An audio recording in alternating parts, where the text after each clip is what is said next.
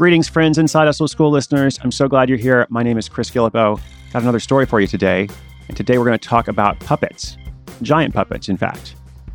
The story features a marketing professional who earns $800 a month on the side, leading performances of those giant puppets. This takes place in Berkeley, California. Shocking. And as you'll hear, this project not only makes money, but it also reinforces a creative expression, which is another great reason to have a side hustle. Last but not least, we'll have a step by step instructional guide for anyone interested in doing something like this themselves puppets, giant puppets, presumably other size puppets. And after the story, I'll tell you where to go to access that. Giant puppets coming right up.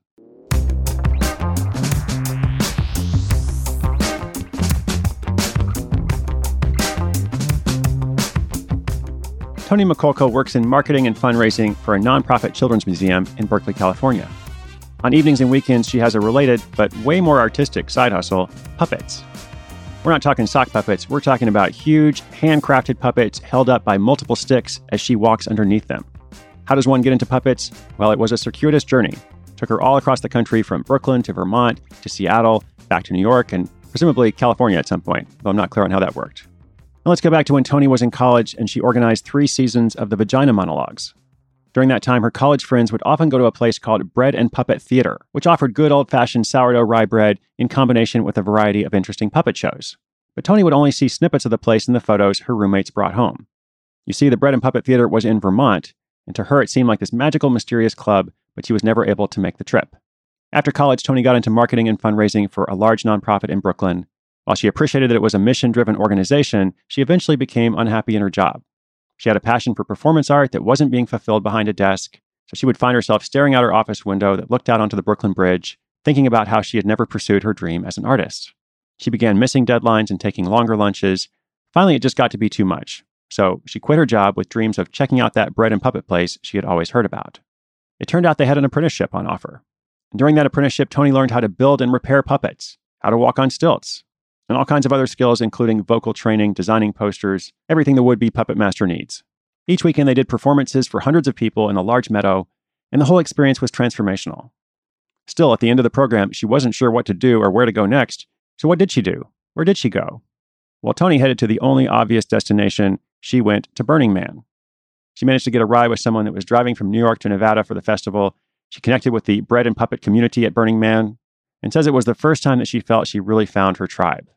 After Burning Man, she ended up in Olympia, Washington, where she received a grant from the Arts Council and also got a job as a studio manager running art workshops. By networking in the local community, she got more and more puppet gigs, getting more and more experience. She did parades, festivals, parties, and also created art installations. The next step was a website, which she created using WordPress, along with a Facebook page, both under the name Giant Puppets Save the World. The name comes from a practical aspect of this kind of puppetry. Sometimes it takes more than one person to operate these huge puppets, which requires synchronized efforts to work together. And if we could all work together, not just in the puppet kingdom, but also on the planet, we could save the world, hence the name. This is a pretty low tech side hustle. Most of Tony's initial startup costs went to purchasing materials to build those puppets, but she says that the cost of creating them does vary greatly. Some puppets can come together with no more than a $20 investment. Others require a much larger investment, hundreds of dollars, maybe $1,000 or more. Tony eventually moved to Berkeley, California, where she began working in marketing for a museum. With this steady source of income and a more permanent place to live, she's been able to let her creative project be what she always wanted it to be a passion project and creative outlet without the pressure of financial reliance. But still, it's making money. She's bringing in a consistent $800 a month between puppetry performances at music festivals, conferences, and street fairs, as well as in person hands on workshops for other people in the community who are eager to learn. Her job at the museum provides a full time salary, so Tony says the extra cash is great, but really you can't put a price on the creative expressions and the feeling that comes from making something original and magical for other people to enjoy.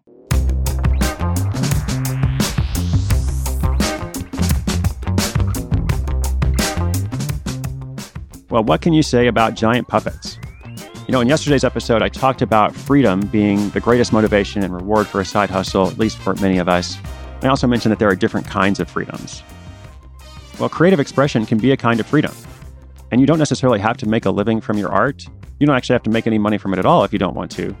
But isn't it nice to be able to do something that you're excited about and other people seem to enjoy these puppet performances, learning how to do puppetry, while still getting paid for it? Maybe not getting rich, but at least having that extra $800 a month come in. Now, as I mentioned, if you happen to be interested in puppetry, If you're like, this is my calling, well, my star wonder assistant, Whitney Korinek, who does all our show notes and all kinds of other stuff, she has put together a step by step instructional guide for anyone who'd like to know more. Naturally, that is freely available to you. It's on the show notes page at sidehustleschool.com slash 343. If you wake up at night and can't stop thinking about puppetry, be sure you come and check that out. And of course, don't forget inspiration is good, but inspiration with action is so much better. Thank you for listening today. I'll be back tomorrow with the weekly recap. I'm Chris Guillebeau for Side Hustle School.